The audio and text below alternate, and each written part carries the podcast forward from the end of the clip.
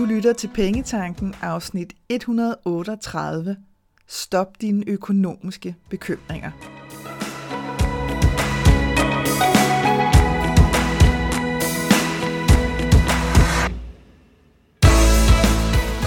Velkommen til Pengetanken. Jeg hedder Karina Svensen.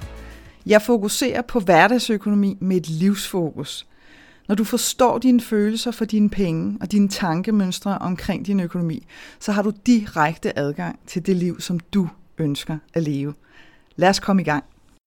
Mange af os gør det, og vi gør det ofte. Vi bekymrer os. Vi gør det faktisk så tit og over de samme ting i en grad, så vi ikke engang er opmærksomme på det. Vi gør det bare. Hvis det på nogen måde var muligt at måle, hvor meget mental og følelsesmæssig energi vi bruger på at bekymre os, så ville det lidt svare til at se sådan en haveslange bare gå amok. Altså, der bare fosser vand ud af den, og hvor vandet det vidderlige er din energi. Når vi bekymrer os, så begynder vi jo at tro på, at vores tanker er sandheder. Og i vores tanker, så bekymrer vi os så over, hvad vi skal gøre, når de her sådan såkaldte sandheder, uden tvivl, i hvert fald i vores eget hoved, bliver til virkeligheder. Og så har vi den. Skruen uden ende. Men der er rent faktisk en måde at ende vores bekymringer på, og det er lige præcis det, som jeg vil tale med dig om i dagens afsnit. Den danske ordbog siger om at bekymre sig, det er at være urolig, fordi man er bange, utryg eller lignende. Og det er præcis den der irriterende følelse, ikke? Det der med at være urolig. Altså man er ikke sådan super bange eller vildt utryg, fordi hvis vi var det, så ville der ske nogle helt andre ting, øh, også i os. Men, men den der sådan uro, der bare ligger som sådan en underlægningsmusik, den er super ufed. Og vi gør det alle sammen. Der er ingen af os, der kan sige os fri for, at vi bekymrer os. Det vi så ofte gør, det er, at vi forstærker de her bekymringer ved at fortælle hinanden om dem. Og lige nu, der er der vidderlig sådan en kæmpe, kæmpe kollektiv bekymring om alt muligt. Og så forstærker vi den, fordi vi læser om det, vi hører om det, vi taler om det, vi bliver ved med at tale om det. Når du møder folk, siger, ej, har du læst det, og har du hørt det? Og så ligger vi bare ovenpå og ovenpå og ovenpå. Det er sådan en kæmpe legotårn, hvor vi bare alle sammen smider en klods på hver dag, og nogle gange hvert minut nærmest. Og da jeg sådan sad og skulle forberede det her afsnit, så tænkte jeg, hmm, har jeg noget som helst positivt at sige om det at bekymre sig? Og jeg har én ting. En positiv ting kan jeg sige om bekymring. Fordi det er, at det er en faktisk en ok måde at gøre dig selv opmærksom på et område i dit liv, som du med fordel kan kigge på. Så, så når der lige kommer den, den her indledende bekymring, altså den her første sådan, omkring et eller andet, og du selvfølgelig har lige lyst til at indskyde i en sætning, tager den vurdering, der hedder, at det her er noget, jeg kan gøre noget ved. Fordi lad os nu sige, at, øh, at du har besluttet dig at holde havefest eller et eller andet, og tænker, det gør vi udenfor. Vi sætter ikke nogen parasol op, vi arrangerer ikke noget med noget telt eller noget. Vi krydser simpelthen fingre for, at solen skinner så kan du jo sidde og bekymre dig herfra og til helvede omkring, om det kommer til at regne. Men du har jo ikke en jordisk chance for at styre vejret. Så det du kan styre, det er, om du vil lege du ved, om du ligesom vil tage de her forholdsregler, om du kan have sådan et telt, hvor man kan rulle siderne op, så I ikke sidder og steger inde under øh, en eller anden teltdu og så videre. Så det handler om at evne at give slip på de ting, som du ikke har en jordisk chance for at gøre noget ved. Men du kan stadigvæk bruge dem til at starte med at sige, hmm, er der noget, jeg kan gøre her, for at gøre situationen mindre sådan vanskelig for mig selv i mit hoved. For eksempel mit eksempel her med havefest og telt. Ikke? Så, så det er bare for at sige, det jeg kommer til at tale om i det her afsnit, det er altså ting, som vi rent faktisk kan reagere på, hvor, hvor vi kan gøre noget. De afledte, direkte afledte effekter af at bekymre os, det er for eksempel, at vi sover dårligere eller mere uroligt. Altså vi vågner måske oftere sådan ind imellem i vores søvn. Fordi vores bekymring er jo rumsterer videre i vores underbevidsthed. Bare fordi vi lægger os til at sove, så er det jo ikke sådan, at vores bekymringer siger, okay, vi tager lige på ferie, vi vender tilbage, når du vågner. Nixon Bixen, de ligger i vores underbevidsthed, og der ligger de bare og suser rundt. Det kan også være, at øh, du har lagt mærke til, at du måske har lidt øh, mindre tålmodighed, sådan en lidt kortere lunde. Og jeg kom sådan til at tænke på, at jeg havde en kunde engang, øh, som jeg sad og talte med, og, øh, og hvor hun sådan siger, nej, men hun synes, vi sad og talte om det her med, om fik hun sovet nok, du ved, og, og, og følte hun sig ligesom udvilet eller hvad, fordi der er intet, der kan smadre os som dårlig søvn. Altså når ikke vi får sovet ordentligt, øh, så, så er der rigtig mange ting, der mildest talt går helvede til meget, meget hurtigt. Ikke? Så det sidder vi og taler om, og hun siger, nej, hun synes egentlig, at, at, at øh, hun sov fint, og hun, hun synes egentlig ikke, hun tænkte særlig meget på, på hendes økonomi. Hun var vældig udfordret økonomisk. Og midt i vores samtale, så kommer hendes barn hjem fra skole øh, og gør et eller andet, og så skal jeg det onde lynme love dig for, at, det, at jeg fik hørt, hvordan at øh, den lunde nærmest ikke eksisterede. Øhm, og det talte vi om bagefter, fordi det her er ikke nogen dom, det her er ikke noget med Gud, det var da ganske forfærdeligt. Det her det er simpelthen bare et udtryk for, hvor ubevidste vi kan være omkring, hvordan vi i virkeligheden har det. Så er du måske mindre tålmodig, er din lunde kortere, jamen så kan det altså være, fordi at du mildest talt er drænet af at gå og bekymre dig. Hvilket leder mig til det her med, at, at vi kan føle os udmattet, at vi ikke rigtig orker noget, fordi, som sagt, at bekymringer vidderligt dræner vores energi, og det gør det både sådan på det mentale plan øh, og på det følelsesmæssige plan. Vi bliver simpelthen bare træt. Det kan også være, at, at du mærker sådan en modløshed, altså det her med, om det nytter sikkert ikke noget at gøre noget, du ved, og så får du ikke sat noget som helst i gang, fordi det kan jo ikke betale sig alligevel. Altså, hvad batter det, om jeg gør x, y, z? Ej, ved du hvad, det, jeg lader det være. Og det bliver vi modløse af, ikke? Altså det her med det følelsen af, at jeg kan ingenting gøre. Og så bliver vi ofte også, altså vi får nærmest tunnelsyn på det negative. Vi begynder simpelthen at gå og forvente det værste. Og når vi forventer det værste, så er vi bare sådan indrettet som mennesker, altså samler vi simpelthen på dårlige oplevelser, for at bevise, at vi har ret. Og det er derfor, jeg siger tunnelsyn. Ikke? Altså, du kender godt det her med, at jeg overvejer, om jeg skal købe en rød bil, og lige pludselig ser du røde biler over det hele. Du får tunnelsyn på røde biler. Her der får vi bare tunnelsyn på alt det dårlige, vi kan komme i tanke om. Se der, nu hamrede jeg også min tog ind i bordbenet, og det gør naller. Sådan er det bare. Se der, nu tabte jeg mælken. Se der, nu var der en, der kørte ind foran mig, det var lige ved at gå galt. Se der nu, you get the drift, ikke? Altså, vi samler simpelthen på dem. Vi ser intet af alt det andet, der er fantastisk. Det er fuldstændig ligegyldigt. Det opdager vi simpelthen ikke. Og nu kommer jeg igen bare til at tænke på, på sådan en, en personlig oplevelse, jeg havde engang med en medarbejder, som, som var sådan meget fokuseret på det negative øh, i hendes parforhold. Og, og, og i virkeligheden var parforholdet ikke særlig negativt, men hun var simpelthen røget ned i det her hul. Ikke? Hun havde simpelthen bare fået tunnelsyn. Øhm, og, så siger, og så taler vi sådan lidt om det en morgen, hvor vi sådan var nogle af de første, der var med ind på kontoret.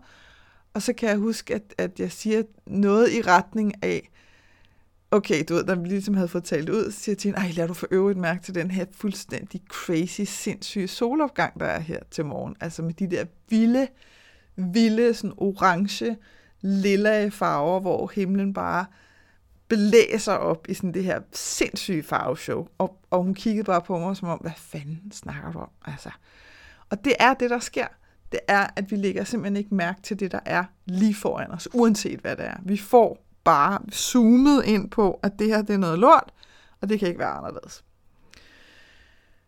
Der er et effektivt middel fordi jeg kan jo ikke lade dig hænge med det her, vel? Så der er et effektivt middel til at sikre dig, at dine bekymringer ikke bare løber i ring som sådan en kat, der jagter sin hale. Et eneste effektivt middel, og det skulle der til at forholde sig til, ikke? handling. At gøre noget. Og lad mig give dig nogle forskellige eksempler her, sådan så du forhåbentlig kan blive inspireret af det til din egen hverdag. Lad os nu tage det indløsende, der sker lige nu og her. Stigende elpriser, varmepriser, om det så er gas eller det ene eller det andet, er sådan set ligegyldigt. Stigende priser. Og du tænker måske, jamen det kan jeg jo ikke gøre noget ved. Det her, det er jo en af de ting, hvor jeg har jo ikke nogen mulighed for at påvirke priserne. Og det er fuldstændig rigtigt. Du kan ikke påvirke selve prisen. Så kan du begynde at læse dig til alle de her sparetip med det ene og det andet og tredje, hvilket ikke er tosset, fordi så gør du trods alt noget. Så det er det her med at undersøge, hvad kan jeg gøre? Hvad kan jeg selv gøre? Sådan så du kan forberede både din hverdag på det, men også din økonomi på det. Fordi det kan være, at du siger, prøv at jeg har simpelthen ikke tænkt mig ikke at tænde for varmen, fordi jeg hader at fryse, og jeg gider altså ikke at rende rundt med uldsokker og alt muligt andet. Så jeg accepterer nu, at det her bliver dyrere. Men fint, så undersøg med de her forskellige selskaber. Hvad snakker vi om? Hvor meget dyrere? Og det kan være, at de siger, Nå, vi regner med dobbelt op, eller tredobbelt op, eller øh, det ser nogenlunde sådan her ud, eller det kan også være, at de starter med at sige, at det ved vi ikke noget som helst om, så må man ligesom blive lidt stedig og sige, okay, hvad har ændringen været de sidste to-tre måneder? Hvad taler vi om? Altså, hvis ikke du har fået din regning, så du har noget at sammenligne med. Ikke? Og det kan de selvfølgelig sagtens give dig svar på. Så det her med at blive Sherlock Holmes igen, jeg har sagt det før, jeg siger det igen, bliv Sherlock Holmes. Undersøg det, du kan undersøge.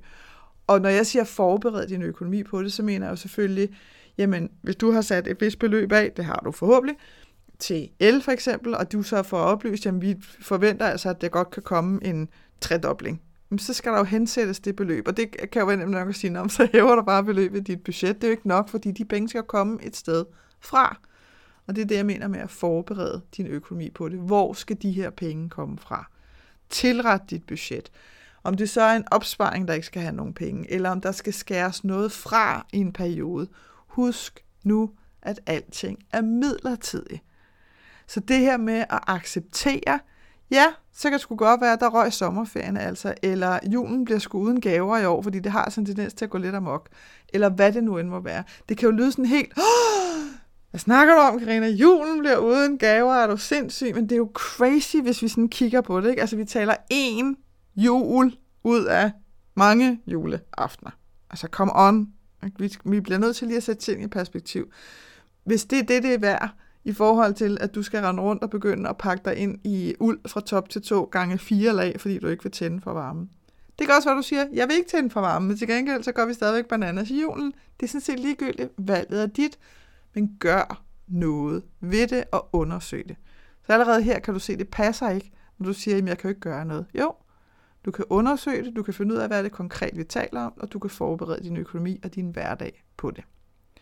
Det kan også være, at du sidder med sådan en, bare sådan en følelse af utryghed i dit arbejde. Enten fordi, at der måske har været fyringsrunder, eller det kan være, at du tænker, oh, man, jeg kan bare mærke, at jeg overgår det simpelthen ikke særlig meget længere, det her. Altså, det er, jeg er drænet, og jeg er presset, og øv, bøv. Jamen, har du en opsparing? Har du en opsparing, hvor du for eksempel har, du siger sådan penge til et par måneders løn bare? Har du det? Fordi så er du ikke ultra presset, hvis du for eksempel mister dit arbejde, så er du ikke sådan presset øjeblikkeligt på din økonomi, eller hvis du har brug for at sige op, der er et eller andet hejs med, at vi får karantæne i noget A-kasse, eller et eller andet pjat, hvis du selv siger op, jamen kan du lave en opsparing, som sikrer dig, at du lige får det her pusterum, hvis du får brug for at sige op. Altså giv dig selv noget frihed, og her vil jeg bare sige, hvis du sidder og tænker, hvad snakker du om, jeg har ikke noget, der ligner den opsparing, så begynd den, og så have lidt tålmodighed. Bare det, at du sætter noget i gang. Det gør altså også, at du måske lidt bedre kan holde tanken ud om, at okay, prøv lige at høre, jeg, jeg, jeg sætter det simpelthen den her opsparing i gang, og så aftaler jeg med mig selv, når jeg har det her beløb stående, så kigger jeg altså på, er det nu, at jeg skal sige op? Er det nu, at jeg skal gå ud og prøve at finde noget andet? Er det nu, der skal ske noget andet rent arbejdsmæssigt? Men gør noget. Det kan også være lige nu, du sidder og kigger på en regning, du ikke kan betale. Det kan være alt muligt så kontakt dem, som du skal betale til, og forklare dem situationen. Og så forhører du dig om konsekvensen. Hvad er konsekvensen, hvis ikke jeg betaler? Og hvad er mine muligheder i forhold til, at jeg ikke har nogen mulighed for at betale lige nu? Hvad kan vi så finde ud af? Og her, der, der sker der noget meget interessant. Jeg kan godt forstå det. Men jeg har bare lyst til at sige det til dig, sådan så at du er opmærksom på det, fordi jeg har jo en øh, lang fortid i en kassobranchen. Øhm, og jeg har også efterfølgende haft kunder, som har været presset økonomisk, eller lige pludselig øh, står i en situation, hvor de bliver presset økonomisk, som gør, at de måske står med nogle regninger, de ikke kan betale. Og det, der altid er så, øh, så interessant for mig, fordi jeg jo glemmer det i virkeligheden, det er, at når vi så sidder og taler om, jamen hvad er mine muligheder, og nogle gange, så er svaret simpelthen i en kortere periode nødt til at være, at jeg kan ikke betale noget lige nu. Altså, jeg, det, det, har, det er ikke et spørgsmål om, jeg kan betale halvdelen nu, og halvdelen om et eller andet. Jeg har simpelthen ikke en jordisk mulighed for at betale nogen penge lige nu, for jeg har ikke nogen lige nu. Så har spørgsmålet til mig øh, fra mine kunder tit været, jamen hvad så, hvis de ikke giver mig lov til det? Og, og sådan fungerer det simpelthen ikke. Men det tror vi, at det gør. Vi tror, at vi skal have lov til, at vores kreditorer, som er dem, som vi skal betale penge til, at de simpelthen skal give os lov til ikke at betale, eller de sådan skal acceptere, at du ikke betaler. Men sådan fungerer det ikke. Det fungerer sådan her. Du har dit liv, du har din økonomi. Lige nu har du en vurdering, der hedder, jeg har ikke en jordisk chance for at betale, ergo betaler du ikke. Punktum. Og det kan godt være, at de sidder og synes, det er da simpelthen noget pis, og det kan man ikke. Nej, det er meget muligt, men det er det, der kommer til at ske lige nu. Og jeg siger ikke, at du overhovedet skal være øh, hånlig, eller noget som helst arrogant, eller noget som helst på nogen som helst måde, men det er bare sådan, det er. Så her er der altså ikke nogen, der skal acceptere noget, før at du så kan få lov til ikke at betale. Fordi lad os nu bare lege den spil situation ud, som sådan siger, du henvender dig til din kreditor og siger, jeg kan ikke betale, og kreditor siger, det vil jeg ikke acceptere. Jamen hvad så, har du så tænkt dig sådan magisk at printe nogle penge, og så havde du mulighed for at betale? Sådan fungerer det ikke. Men rigtig mange af os ved det ikke. Vi, vi tror simpelthen, at det må være sådan, det er. Nej. Hvis ikke du har penge, så har du ikke penge. Punktum. Du får forhåbentlig nogle penge, du får forhåbentlig adgang til nogle penge. Igen, alting er midlertidigt. Men lige nu og her, så er situationen sådan her. Så, så du skal aldrig bede om lov, når der er en regning, du ikke kan betale. Du skal kontakte dem, du skal betale til, fordi det er simpelthen ikke fair at lade folk hænge uden at vide, hvad fanden sker der, hvorfor har du ikke betalt, det, det, det. det er ikke i orden. Så du skal kontakte dem, og så skal du forklare dem, hvordan situationen er. Og kan du på nogen som helst måde give en dato, eller noget som helst på, hvornår du kan betale, så er det dejligt. Og ellers så giver du dem en tidsramme. Så det her med at sige, jeg vender tilbage hurtigst muligt, det er heller ikke i orden. Vel? Fordi prøv at forestille dig, at det var dig, der sad den anden ende. Ikke? Hvad fanden er hurtigst muligt? Altså hurtigst muligt for nogen kan jo være om et år. Ikke? Så det ved vi ikke. Så giv en ramme for, hvornår du vender tilbage igen. Så hvis du slet ikke aner, hvornår du har penge, så sig, jeg vender tilbage til om senest en måned, så vender jeg tilbage til jer øh, og giver en opdatering og forhåbentlig også komme med en løsning på, hvordan og hvornår jeg kan betale. Det er det mindste, du kan gøre.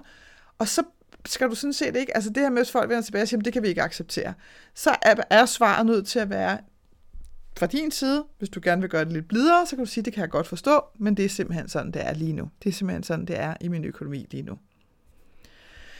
Det kan også være, at øh, du har det sådan lidt, øh, det havde jeg på et tidspunkt, kan jeg huske, når min bil skulle på værksted, altså til service eller til syn, så kunne jeg godt mærke, så kunne jeg blive sådan helt, ej, nej, nej, nej, nej, nej, nej. Og jeg har en super cool mekaniker, så han ringer altid, hvis der skal laves noget, som ikke bare ligger inden for sådan et almindeligt service, eller i forbindelse med synet, der skal laves noget, så ringer han altid og fortæller, hvad er det, han vurderer, at øh, der skal laves, og hvad koster det. Så det er ikke sådan noget med, at jeg lige pludselig bare står og får en eller anden psykopat kæmpe regning.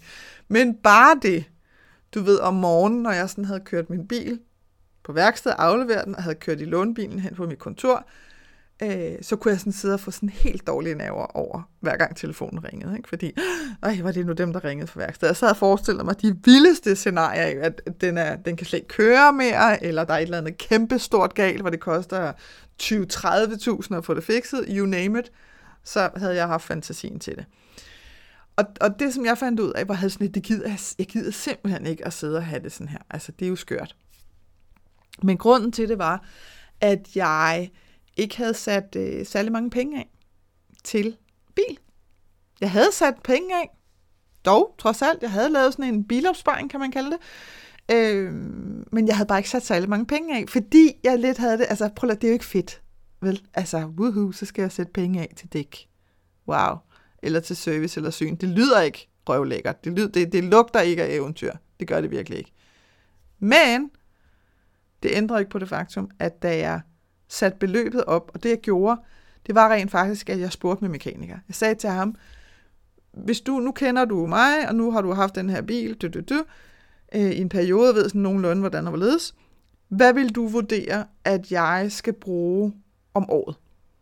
Hvis vi også lige snakker sådan dæk og service og syn og alle sådan nogle ting og sager, som kommer ind, hvor mange penge vil du vurdere, at jeg skal bruge om året? Og det kan de rent faktisk godt svare på. Øhm, og så gav han mig sådan et, hvor han sagde, du skal nok regne til, det er jo svært at sige præcis, fordi selvfølgelig kan der ske et eller andet, eller du ved, hvis du kører mere, så skal du have skiftet dæk ofte og sådan noget. Den er jeg med på, men jeg vil regne med noget i omegnen af, og så gav han mig et eller andet beløb, jeg kunne forholde mig til.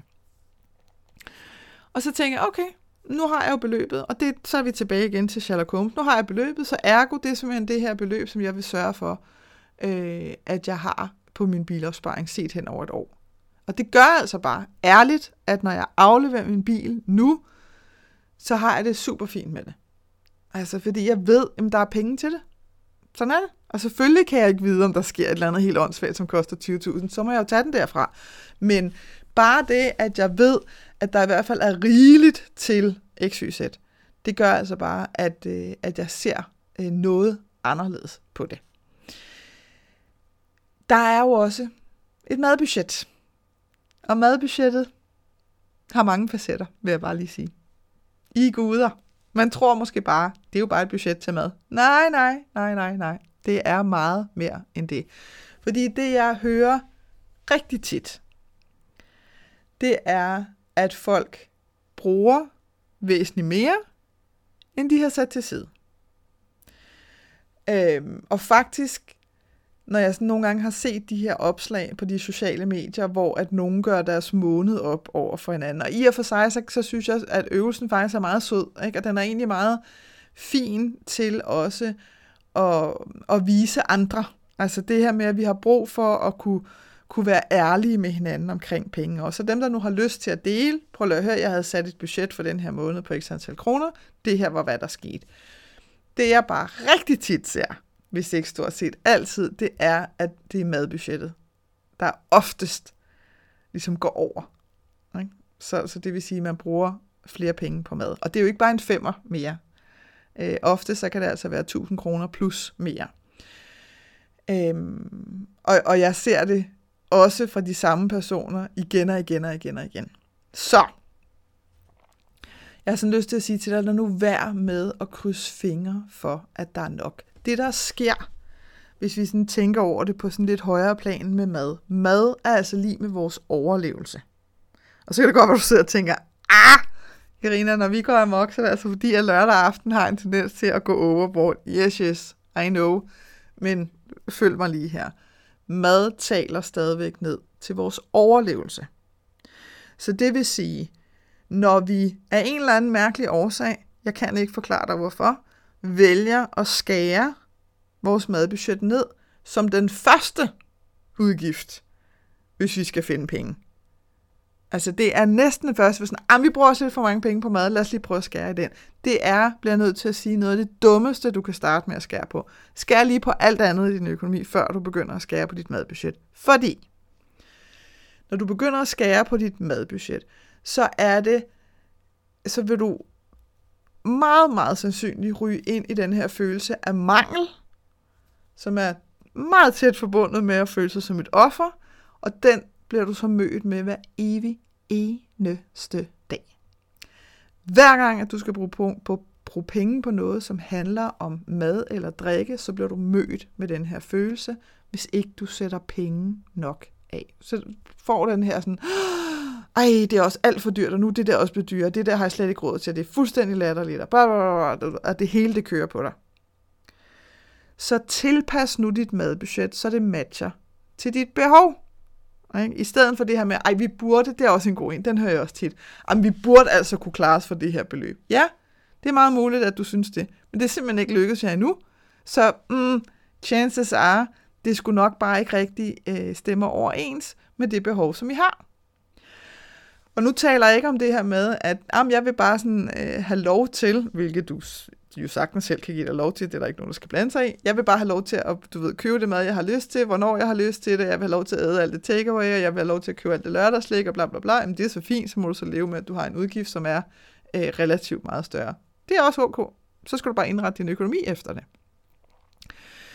Men, men når vi ikke giver os selv lov til at ligesom acceptere, det her, det er simpelthen det beløb, vi bruger som familie. Og når vi sådan kigger hen over en måned, det kan man jo sagtens gøre, og man gør det i nogle måneder, så er det egentlig ikke fordi, at, at vi har lyst til at ændre i nogle af de ting. Vi vil gerne have lov til, du ved, at købe takeaway x antal gange om måneden, og vi vil gerne have lov til at købe lidt ekstra lækkert op til weekenden osv. Så, så det vælger vi simpelthen at bruge penge på, men så skal beløbet bare ændres. Fordi når ikke vi gør det, så sker der det her, som jeg sådan har lyst til at kalde den evige pengekausel.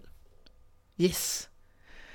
Den her, hvor vi sådan nærmest spiller bingo med, hvilken konto skal jeg tage penge fra den her gang og flytte over på mit madbudget. Det samme sker for øvrigt også med folks øh, budgetkonto. Når den lige pludselig går i minus, så går der bingo i den igen. Konto bingo. Hov, hvilken konto skal jeg tage penge fra? Ikke? Og så flytter vi rundt i et væk. Altså, hele tiden. Jeg kan huske, at jeg havde en kunde på et tidspunkt, og jeg sidder sådan og skal komme i tanke om, hvad var fordelen? Der var et eller andet, der var en eller anden fordel ved, når hun brugte penge fra en eller anden konto, så fik hun nogle point ind på et eller andet. Så det, men altså, under andre omstændigheder, så skete der det vildeste pengeræs imellem konti. Og da hun sådan sad og kiggede på, fordi hun mistede jo fuldstændig overblikket, ikke? fordi så har hun flyttet penge fra den til den, til den, til den, til den, og til sidst så øh, må man bare give op. Ikke? Så hun var simpelthen kommet dertil, hvor hun godt kunne mærke, at den fordel ved de her point, jeg får, det er simpelthen ikke det her flytten rundt værd. Så jeg vil hellere lade være med at tænke på de der point. Får jeg nogen, så får jeg nogen, så lækker. lækkert. Hvis ikke, så er det cool. Og så simpelthen bare sørge for, at der er penge nok på de her konti, hvor, hvor pengene skal være. Så, så det er også bare, hvis du har et eller andet kørende med dig der, så lige prøv at stoppe op og sige, at det her, det er værd. Fordi overblikket i din økonomi, det er rigtig, rigtig, rigtig meget værd, og det er det på alle mulige fronter. Så, og det er et helt afsnit for sig selv, det må jeg lave en anden dag. Men bare sige til dig, madbudgettet, det er altså den, ja, jeg har nærmest lyst til at sige, den største, øh, den største sluger af, af vores sådan, frustrationer og vores, øh, og vores energi hen imod vores penge og økonomi. Det, der sker, øh, når det er, at vi går og bekymrer os, det er, at vi samtidig også er 100 meter mestre i at lyve for os selv. Fordi vi skal gøre noget, som ikke nødvendigvis føles rart. Det kan både være, fordi åh, jeg orker det ikke, eller det kan være, øh, jeg kan ikke finde ud af det, hvor at det ærlige svar i virkeligheden bare er, jeg har virkelig, virkelig, virkelig, virkelig ikke lyst til at gøre det her. For eksempel det her med, hvis du har en regning, du ikke kan betale. Jeg har virkelig, virkelig ikke lyst til at ringe til dem her, eller skrive til dem her. Nej, det er meget muligt. Men vi bliver simpelthen nødt til at gøre noget. Ikke? Vi er tilbage til den. Fordi det, der ligesom sker, når det er, at vi går og lyver for os selv, det er, at vi bare fryser fast. Og sådan behøver det ikke at være. Fordi hvis du tænker på, jeg kommer sådan til at sidde og tænke på, altså når vi sådan for eksempel siger, ej, jeg overgår det ikke, eller jeg er også så presset, eller jeg har simpelthen ikke tid til det, så er jeg sådan lyst til at sige, det er løgn. Fordi hvis jeg sagde til dig, jeg har simpelthen lyst til at forære dig en luksusferie, øh, som normalt vil koste øh, 100.000. Du, øh, den, skal, øh, den skal afholdes på det her bestemte tidspunkt. Du får den foræret, alt er betalt så kan jeg det onde lyn med love dig for, at de fleste mennesker vil sørge for meget hurtigt at få ferie på dit job. Eller hvis du er selvstændig, få tilrettelagt de her opgaver anderledes. Og jeg kan give et eksempel lige præcis på det, fordi jeg har en øh, skøn veninde, som, øh, som bor på Island, øh, og hende vil jeg gerne overbesøge. Og så var der ligesom et tidspunkt, jeg havde sådan siddet og kigget i min kalender og sagde, at ah, det kunne passe på det der tidspunkt. Og så passede det bare overhovedet ikke med flybilletter. Altså som i overhovedet ikke. Så jeg var ligesom nødt til at begynde at kigge på det på den anden måde, for ligesom at se, hvordan kunne flybilletterne så passe.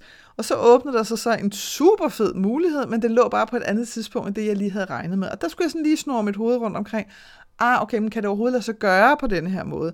Og til at starte med var det sådan ret ubelejligt indtil, altså ubelejligt, kan du høre det? Det var sådan lidt irriterende, fordi jeg skulle gøre lidt noget andet. Det var virkelig bare det, det handler om. Jeg skulle lige planlægge lidt anderledes, end jeg lige havde regnet med.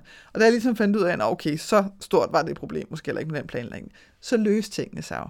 Så det samme her, jeg forærer dig den her luksusferie, kan love dig for, at du vil kunne finde på argumenter på dit arbejde. Den første tanke vil nok ikke være, ej, det får jeg aldrig lov til på mit arbejde. Så vil være at tænke, ej, det kan godt være, at det bliver sådan lidt tricky, men hvis jeg nu går ind og fortæller det, som det er, så må jeg altså lige prøve at se, du ved, om det ikke kan hænge sammen.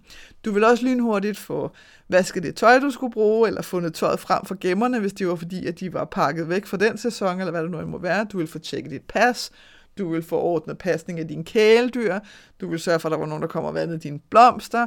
Altså, du vil flytte bjerge alene, fordi at du var motiveret for det.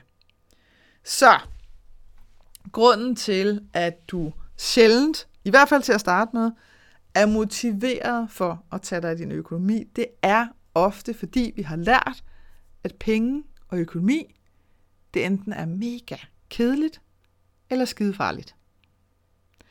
Og hvis der er noget, vi jo med rette forsøger at undgå nærmest som intet andet, så er det jo noget, der er kedeligt og farligt. Og der har jeg bare lyst til at sige, skulle vi lige prøve at se, om det var på tide nu, at vi begynder at kigge lidt anderledes på det. Fordi hvad nu, hvis dit forhold til dine penge og økonomi kunne give dig indre ro, alene fordi du tager dig af den? Og her Lad mig bare give dig et praktisk eksempel fra mit eget liv. Jeg skal gøre det kort, fordi det er en meget lang historie. Øh, da jeg var øh, ikke særlig gammel, hvad har jeg været? Nu skal jeg lige tænke mig lidt om, fordi jeg kom et år for tidlig i skole, startede første klasse og sådan noget, så jeg har måske været, hmm, jeg har lyst til at sige 12. Der fik jeg bøjle på tænderne. Øh, fordi ellers så ville jeg have haft det vildeste hestebid i dag. Så der begyndte jeg allerede at gå til tandlægen, og det, jeg vil bare sige, at hvis man har prøvet det øh, med bøjle, øh, i hvert fald på den måde, som jeg gjorde, og jeg er 48 i dag, hvis du bare lige skal sætte øh, frame det i forhold til, hvordan det var noget med tandlæger dengang, så, øh, så er man ikke nødvendigvis en tossepjattet med tandlæger bagefter, og det er jo ikke, fordi det på den måde gør ondt, det er bare skide ubehageligt. Punktum. Og så kan jeg huske, at jeg havde Ebbe. Ebbe var min bøjletandlæge, og af en eller anden årsag, så ramte jeg ham bare lige omkring frokosttid, hvor han havde spist leverpostej smadret. Øhm, og han havde selvfølgelig vasket sine fingre, det var slet ikke det, men, men du ved, der var bare den der løberstejs onde lidt, ikke? Det var ikke så rart. Anyways. Videre, videre, videre. Tandlæge. Ikke min, øh, ikke min favorit geschæft. Jeg gør det, øh, men måske med lidt lang tids mellemrum. Så kommer jeg op til den her, finder den her tandlæge, som jeg stadigvæk har i dag. Og der siger denne her øh, klinikassistent til mig på et tidspunkt, fordi på et tidspunkt, det kan høre med til historien, på et tidspunkt, der er omkring 18-19 år, der er der en tandlæge, der siger til mig, ikke den tandlæge, jeg har i dag, men en anden, dine tænder sidder så tæt, at du skal acceptere, at du kan sagtens få huller i tænderne, også imellem dine tænder, du kan ikke gøre noget ved det. Den besked får jeg. Og der tænker jeg bare sådan, fedt nok, men okay, det må jeg også ligesom leve med. Det, det må jeg så forholde mig til. Øh, og på det tidspunkt, der begynder jeg faktisk en tandlægeopsparing, fordi det er pisse dyrt, ikke, hvis du skal have lavet huller, og hvad ved jeg. Mange år senere, og jeg har lyst til at sige, hvor lang tid er det her siden, det er måske, jeg kunne have lyst til at sige fem år siden. Så forklarer den her klinikassistent simpelthen til mig, hvor hun siger, prøv at høre, Karina, jeg ved jo, at du har sagt det her til mig på et tidspunkt med huller mellem tænderne, og dine tænder sidder tæt. Det er simpelthen ikke rigtigt. Altså, du kan sagtens gøre noget andet. Og så viser hun mig, hvordan at man korrekt renser sine tænder med tandtråd. Øhm, og det er der en hel metode til at gøre. Den vil jeg ikke komme ind på her, men det er der. Øh, og så forklarer hun også lige, mm, det kan godt være lige en uge, der vil du have det som om, det vil føles som om dine tænder falder ud. Det er fuldstændig normalt. Det skal du ikke tage dig af. Det er bare tandkød, der lige vender sig til, at det bliver rensoven. Og sådan. Okay, fint. Siden den dag, siden den dag, der har jeg ikke haft et ærligt hul. Og jeg siger jo ikke, at der kan komme et hul i en tand, og, og så er det ikke en skid at gøre med, at jeg ikke renser mine tænder ordentligt på den måde. Men det ændrede bare hele mit forhold til sådan, åh, oh, der kommer altså noget mere ro på, fordi at nu tager jeg mig af det. Og det vil sige, det sker simpelthen, jeg står simpelthen ikke og har den battle med mig selv. Åh, gider jeg at rense mine tænder med tandtråd i dag? Den eksisterer ikke. Fordi den ro, jeg oplever på en helt anden måde, end jeg nogensinde har gjort det før med min tandlæge, den er simpelthen, det er det hele værd. Ikke? Og det tager, jeg tror, hvis jeg har sat uret til, hvad tager det? Måske 20-30 sekunder. Ikke? Så det vil i hvert fald være løgn at sige, at jeg har ikke tid til det. Det er løgn. Øh, og det ved jeg godt. Så, øh, så det samme kan, du, kan altså ske med dit forhold til dine penge og din økonomi. Når du tager dig af den, altså virkelig tager dig af den og tager ansvaret for den, så vil der altså komme en indre ro. Du vil også mærke tryghed, fordi overblik, når vi har overblik over vores penge og vores økonomi, så åbner vi os altså op for nye idéer og muligheder. Og jeg kan bare selv huske, at jeg havde på et tidspunkt, øh, hvor vi havde, som rigtig mange jo har, fuldstændig normalt, så havde vi et realkreditlån, så havde vi et boliglån, så havde vi nogle to billån, havde vi et forbrugslån, eller var vi færdige med det? Jeg kan ikke huske det. Du ved, der var sådan lidt forskelligt. Og lige pludselig en morgen, så får jeg sådan en, så får jeg sådan en lyst til at kigge på, fordi vi betalte jo af på alle de her lån, så får jeg sådan en lyst til at kigge på, kan vide, hvad der vil ske, hvis vi betalte et lån ned ad gangen. Altså hvis vi brugte alle de her penge, og så betalte et lån ned ad gangen. Og igen, lang historie kort, det gjorde vi. Banken var fuldstændig i chok. Altså jeg kan huske, de sagde den der sætning flere gange. Det her er altså ikke normalt. Og jeg havde sådan, nej, det er fandme mærkeligt, at det ikke er normalt. Men sådan er det.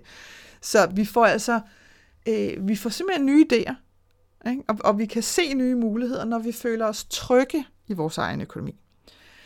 Det du også kan risikere uhuh, at få, øh, når det er, du ændrer dit forhold til dine penge og økonomi, det er altså også følelsen af frihed. Og det gør du, fordi at du tør bruge dine penge på en helt anden måde, end du er vant til, når du har overblikket.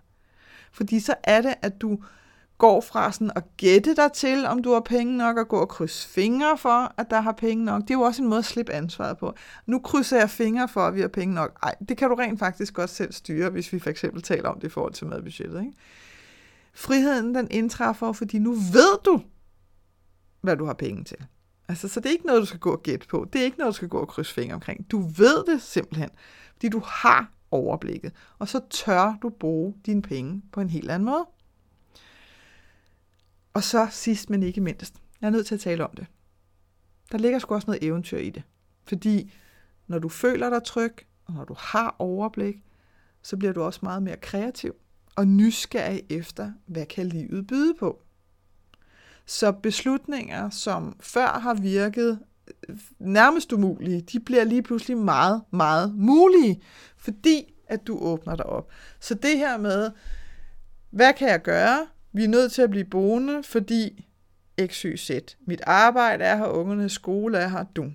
Lige pludselig så går der altså måske det her et, som hedder, ah, jeg, vi kunne også godt leve på en anden måde. Og derfor så kunne det godt være, at det var muligt, at børnene kunne skifte skole, eller det kunne godt være, at det var muligt, at jeg kunne finde job i et andet land eller en anden landsdel. Altså, de der begrænsende overbevisninger, vi sindssygt hurtigt kan få, og som vi faktisk øh, som faktisk er direkte afledt af, hvordan vi oplever vores penge og vores økonomi. Det bliver lige pludselig åbnet op for. Det er ligesom sådan en tag, der lige bliver slået op. Baf, og lige pludselig så var der meget, meget højere til loftet. Hold da op. Ikke? Nu kan man lige pludselig se noget, man ikke har kunne få øje på før. Så jeg ved ikke med dig, men jeg tænker, at det skulle er et noget federe forhold at have til dine penge og din økonomi, end at det er kedeligt eller farligt. Og når du i den grad skal flippe dit mindset, fordi du, der er, altså jeg er helt med på at have fuld forståelse for, at det kan virke som om, okay, jeg, så jeg skal nu gå fra noget, jeg har synes var kedeligt og farligt, til at synes, at woohoo, det er sgu ret cool, det er ret fedt, så er jeg fuld af forståelse for, at, øh, at dit nervesystem godt kan gå en lille bitte smule bananas, og det kan faktisk også komme til i dine tanker og føles uansvarligt, og det er ingen af delene. Fordi det, det her handler i den grad om at tage ansvar for din økonomi. Det handler om, at du tager magten tilbage i din økonomi. At du forstår din økonomi. At det ikke er noget, du sådan går og tænker, Nå, nogle gange synes jeg, jeg har forstået det, nogle gange så synes jeg, det svæver lidt. Du har det fuldstændig inde under huden.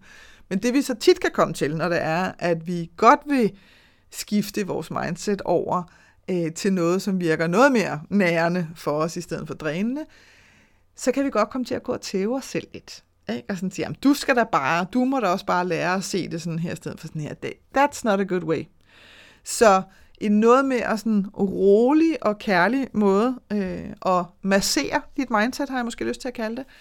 Det kunne for eksempel være at komme med ind i min nye Facebook-gruppe. Den er ganske gratis at være med i. Den hedder Skab et liv med penge nok.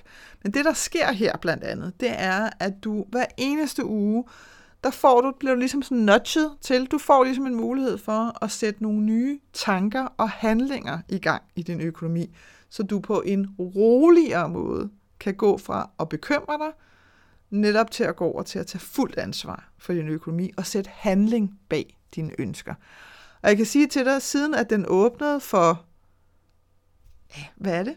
Måske et par uger siden max, så er der altså langt over 300 derinde allerede. Det er crazy, det er super cool, altså det er skønne, skønne mennesker. Og der kommer nye deltagere til hver evig eneste dag, og du er så velkommen til at være med. Skab et liv med penge nok hedder den, og du søger den simpelthen bare efter den inde på øh, Facebook. Øh, og du ved, at du har ramt den, når du øh, ser et billede af en kvinde, der står og puster konfetti. Så kan, så kan jeg sige, det, det er sådan meget nemt, simpelt. Så ved du, at du har ramt den rigtige gruppe. Handling trumfer bekymring any day.